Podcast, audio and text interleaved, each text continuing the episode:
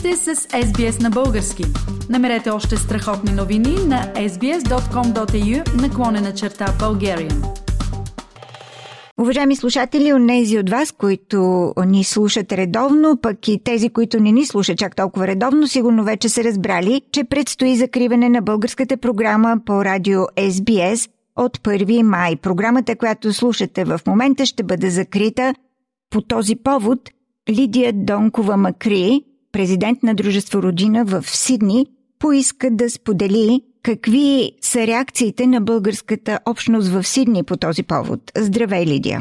Здравейте, Фили! Искам да споделя какво всъщност ние правиме като организация, за да направим така, че SPS може да преразгледа, може би, тяхното решение и ако може да има някакъв друг начин, по който да ни помогне да имаме излъчване, Тяхното решение, както ни обясни директора Дейвид, е базирано на статистика и според тази статистика ние вече нямаме място в радиото. Но статистиката не е всичко в този свят и не отразява най-вече реалността, особено в този случай, в който сме ние.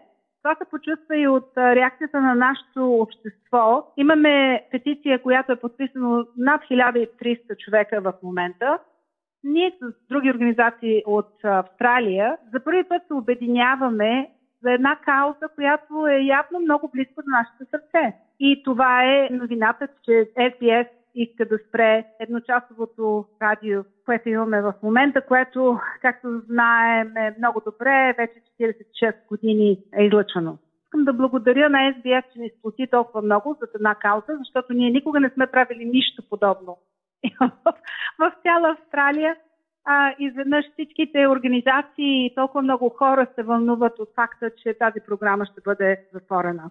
Какво ще направим от тук нататък? Искам да ви уверим от мое име и от а, името на другите ръководители в Австралия на организации, че ние правим всичко възможно да обърнем внимание на политици и на журналисти за факта, че ние наистина се нуждаем от някакво альтернативно решение. Разбираме, че аналоговото радио започва да се доизживява и затова предложихме на SBS и много се надяваме, че някой ще успее да намери някакъв начин, по който да останем поне за един час on demand, SBS on demand, за поискване.